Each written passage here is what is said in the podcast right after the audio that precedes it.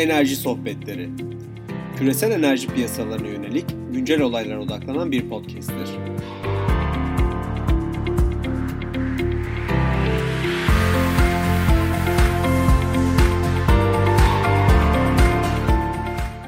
Merhaba 23 Mayıs 2020 karşımızda Paris'ten Heymi Bahar var. Merhaba. Merhaba Heymi açıkçası e, senin ne kadar gurur duysak azdır yani. Çünkü yenilenebilirle ilgili yayınlanan tüm raporlarda hem senin imzanı görüyoruz hem senin çalışmalarını görüyoruz. Ve çarşamba günde e, yeni bir rapor daha yayınladınız. Bu raporla ilgili senin e, açıklamalarını ve görüşlerini duymak isterim. Buyur. Teşekkürler Barış. Ee, her zaman için bu podcast yapmak e, bir zevk. Ee, öncelikle şuradan başlamak istiyorum. Çünkü insanların kafasında bir karışıklık oldu. Biliyorsun 4 hafta önce hı hı. E, bir rapor yayınladık 2020 ile alakalı. Enerji e, görünümünün 2020'de. Hı hı. Orada şöyle bir mesaj vermiştik. Çok iyi hatırlarsın. Sen de bahsetmiştin. Yenilenebilir kaynakları tek büyüyecek olan kaynak diye beklemiştik. E, ve bu e, ancak demiştik ki 2020'de büyümesi yavaşlayacak. Şimdi biz bu raporda o 2020'deki büyümenin nasıl yavaşlayacağına e, odak noktasını aldık. E, e, bir tanesi biliyorsun e, output yani işte ne kadar e, talebi e, yenilebilir talebi artacakla alakalı.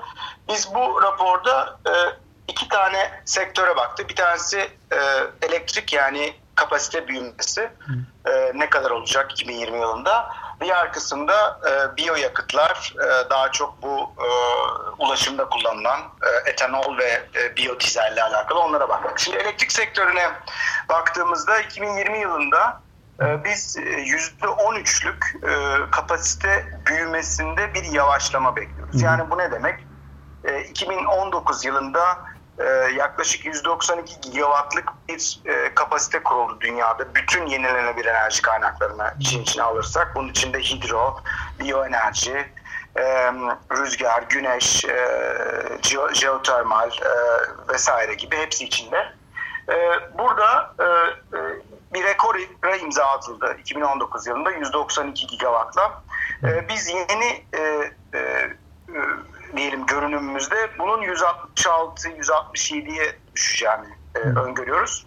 E, Ekim'de senin de lansmanına katıldığımız e, o e, o toplantıda e, biliyorsun biz genelde bu raporu 5 senelik yayınlıyoruz. O 5 senelik yayınlamada biz e, rekor e, seviyede 2020 yılında kapasite büyümesi bekliyorduk. Tabii bunu e, ciddi bir şekilde aşağı çektik. Bunun nedeni e, tabii ki de e, koronavirüsün etkisiyle yavaşlayan bir e, inşaat sektörü, e, yavaşlayan bir finansman ve aynı anda e, yavaşlayan bir e, e, ne diyeyim ticaret e, ve e, kapanan fabrikalar vesaire vesaire üretimde.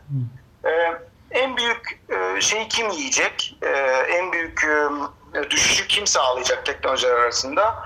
E, e, dağıtık sistemler, e, dağıtık fotovoltaik sistemler. Niye?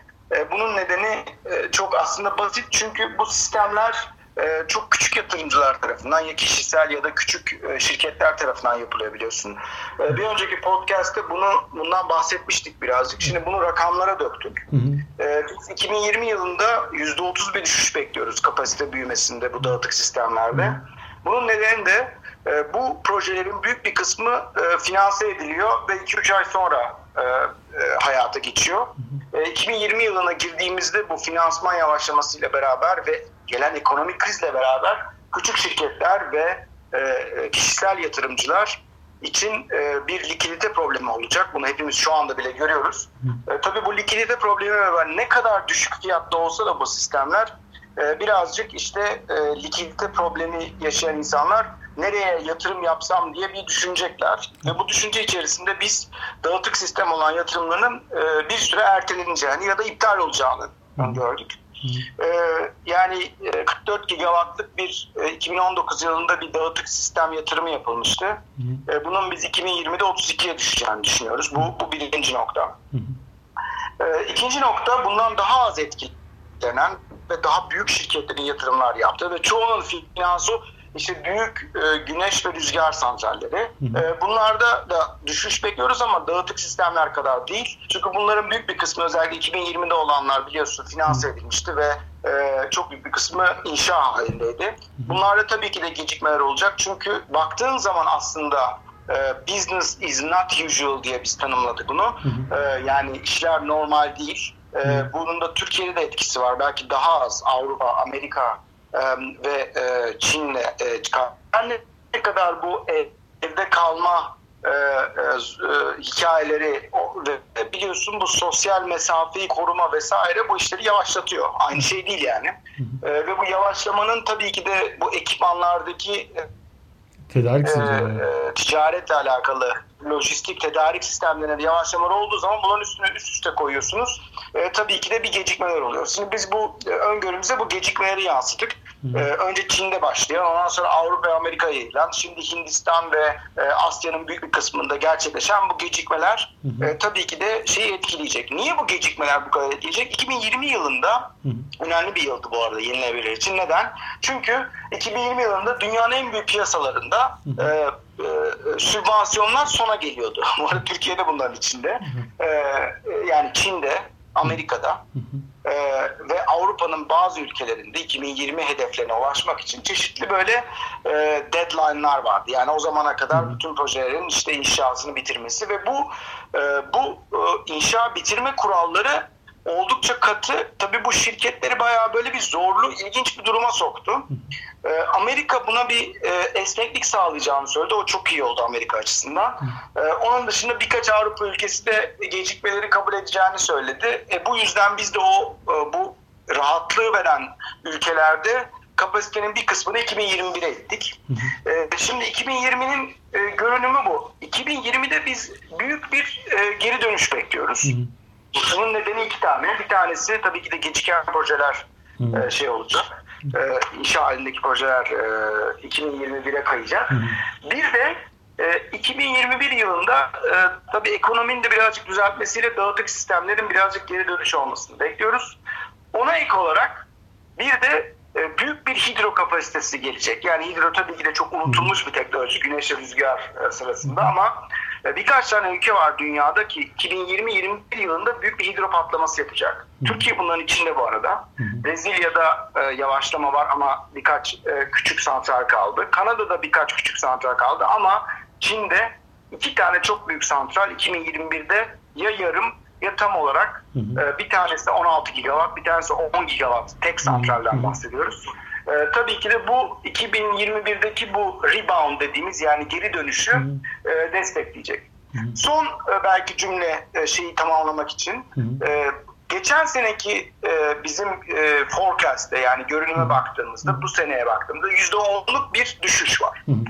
Yine de yani rebound'a rağmen. Tabii bunun düşüşün nedeni şu finanse olmamış bir sürü proje var. Çoğunluğu finanse olmuş. 2020-21 yılında gelecek, e, operasyona girecek. Ama bir kısmı var bunların ki finanse olmamış. Bu finanse olmayan projeler tabii ki de e, e, 2020'de finansmanını kapatmayı hedefleyen bu projelerde e, biz gecikmeler bekliyoruz. Bunların 2022'ye kayacağını ya da belki de daha ileriye erteleyeceğini görüyoruz. E, bu bundan dolayı da bu forecast'ı birazcık daha aşağı düşürdük yani geçen seneyle. Onun için e, bu e, geri dönüşü, 2020 geri dönüşü birazcık e, e, temkinli yaklaştık açıkça söylemek gerekirse. E, bu temkin nedeniyle e, önümüzde dünyayı bekleyen büyük bir ekonomik e, düşüş söz konusu. E, bu ekonomik düşüş nasıl finansmanı etkileyecek? Hükümetler bu ekonomik düşüş sırasında azalan bütçelerine e, varsayarak nasıl bir yenilenebilir politikası belirleyecekler? E, bunlar çok büyük bir belirsizlik. Şimdi şöyle bir noktaya da baktık. Ne kadarı projelerin önümüzdeki 5 senede işte e, şeyde olan, hazırlıkta olan e, rüzgar ve güneş projelerinin ki onlar %90'ını temsil ediyor bizim forecastlerin. E, bunların ne kadarı finanse olmuş ya da kontratlara imzalanmış, ne kadarı hala hükümetlerin açıklayacaklarını söz verdikleri e, şeyler ve ne kadarı e, bu hani e, YETA, e, YETA dediğimiz galiba Türkiye'de işte Evet. kurumsal e, e, şey anlaşmaları, e, kontratlar yani daha çok bizim e, e, hükümetlerin e, bu yarışmalarının değil de ya da FİD'in tariflerin değil de daha çok şirketlerin önderliğini yaptığı Şöyle, bir kesim var. Ticari kesim ti- ticari ESA dediğimiz ticari elektrik satış anlaşmaları. Ticari elektrik satın alma. Şimdi baktığımızda yüzde otuzu sadece finanse olmuş. Bunun içinde işte hidro projeleri, çok büyük bir offshore projeleri, önümüzdeki 5 yılda e, planlanan. Bunların yüzde otuzu kontratı var, finanse olmuş. Bunların iptal olmasını beklemiyoruz biz. Hı hı. Ama onun üzerine bir yüzde ellisi var. Hı hı. O yüzde ellisi bizim normalde öngörülerimizde e, assume ettiğimiz yani olacak diye varsaydığımız yarışmalar, Hı hı. filin tarif, e, yeni filin tarif e, alokasyonları yani işte e, verilecek e, sübvansiyonlar vesaire vesaire. Bunlarda tabii ki de büyük bir e, belirsizlik var. Niye büyük bir belirsizlik var? Bunun içine tabii düşük gaz fiyatlarını da kattığınız zaman Hı hı. bazı hükümetler tabii ki de bu işe şöyle bakacak. Benim talebim düştü. Gaz santrallerim yatıyor. Ee, düşük gaz fiyatı korkunç bir seviyede şu anda Avrupa'da. Hı hı. E ben yarışma yapacağıma o zaman gaz yakarım bu dönemde. Ee, bu geçişi böyle sağlarım zaten talepte yokken biraz daha beklerim, ertelerim vesaire vesaire. Şimdi bu e, e, bu bir yaklaşım olabilir. Bu bazı yarışmaların ertelenmesine neden olabilir. Bütçe sıkıntısı olan ülkelerde bu yarışmaların iptalleri olabilir. Bunların hepsi soru işareti. Zaten biz bunun yüzünden 2025'e bakmadık Barış bu sene. Çünkü 2025 bizim için bakmak çok zorlu hale geldi. Bir de bunun üzerine bir yüzde yirmi daha var. Bu yüzde yirmi de işte bu, bu şirketlerin önderliğini yaptığı şeyler. Orada da sıkıntı şu. Birincisi şirketler biliyorsun e, bu son 3-4 yılda bu ticari anlaşmalar inanılmaz büyüdü. Bu ticari anlaşmalar, anlaşmalar hükümetlerin sunduğu 15-20 yıllık kontratlardan tabii ki de daha riskli birincisi.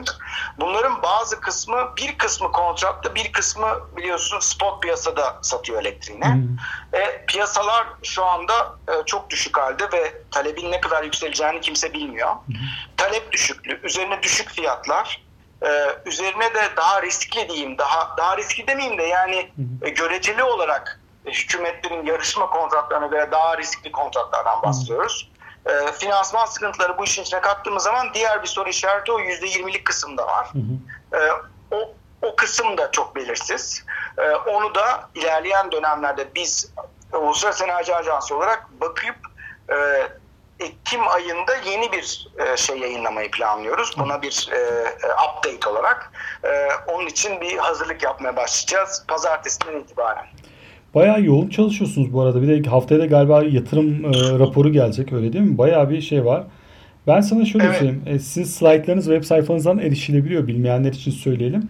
Slaytlar üzerinde en çarpıcı olanlardan biri 2021'de 2019'u geçiyoruz biraz yenilenebilir kapasite eklemelerinde.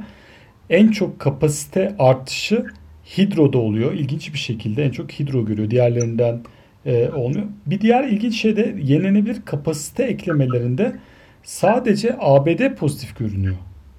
İlginç Evet. değil mi? Ya bu ilginç değil mi? Bunu yorumlar mısın? Bu dördüncü slide. Hı.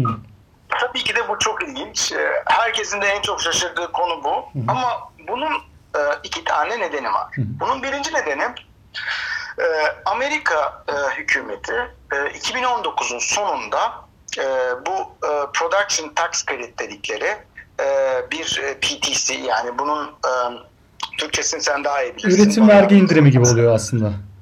Aynen öyle. Bu rüzgar santrallerine verdikleri 10 senelik bir e, vergi indirimi var. Şimdi bu vergi indirimini bir yıl daha ileri attı e, hükümet. Daha koronadan önce. Bu bir. Hı hı. Bununla beraber ne oldu? E, 2019'un e, sonunda ve daha koronavirüsü başlamadan bir sürü proje finansmanını sağladı. Bu bir. İkincisi e, yine de yatırım e, e, vergileriyle alakalı. O da işte güneşi ilgilendiriyor. Onunla alakalı da e, onlar 2021-22'de sona erecek. Onunla alakalı da son şeyde dönemde inanılmaz bir e, finansman yaşandı. Hı hı. Herkes o e, vergi desteklerini almak için e, işte son e, çeyrekte inanılmaz bir atak yaptı.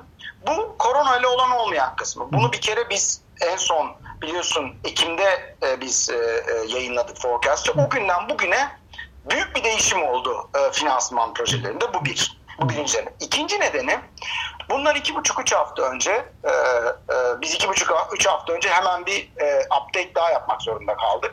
Çünkü e, senatörlerin e, isteğiyle e, hazine, Amerikan hazinesi e, bu geç kalan projelerle alakalı bir e, esneklik sağlayacağını söyledi. Dedi ki işte bu e, Covid nedeniyle bazı projeler geç kalacak e, ve e, işte e, şeyleri e, sübvansiyonları bu e, vergi indirimleri e, sekteye uğrayabilir.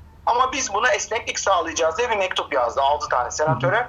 E, bu çok büyük bir esneklik vermek e, ve bu ne demektir? E, projelerin 2021'e kayması ve daha çok projenin e, bundan yararlanıp e, bir şekilde e, ne derler e, operasyona başlaması olacak. Bunun için Amerika aslında baktığımız bu büyük piyasalarda hı hı. en hızlı reaksiyonu gösteren piyasa olmuş oldu. Şaşırtılacak bir şekilde belki de birazcık. E, hem e, son dönemde Aralık ayında yaptığı şeyle hem de e, geçtiğimiz iki buçuk hafta önce yaptığı bu ufak değişiklikle e, bir e, ferahlama yarattı. O nedenle Amerika e, hikayesi böyle. Hatırlıyorsan bizde e, Türkiye'de biyoyakıtlarla ilgili konuşacağım şimdi kısaca kısa olarak. Biyoetanol üreten e, yerlerde alkol üretimi için biz biliyorsun bir dönüşüm oldu Türkiye'de de. Bunlar yakıta katılması yerine alkol üretilmesi gibi. Sizin son slaytınız yani conclusion önceki son slaytınızda da biyoyakıt üretiminde de aslında e, sanki etanol tarafında e, 2018'lerin seviyesi yani daha kötümser bir şey ama biyodizelde sanki biraz daha pozitif gibi bir görünüm var. Biyoyakıtlarla ilgili bir iki cümle alalım öyle bağlayalım istersen.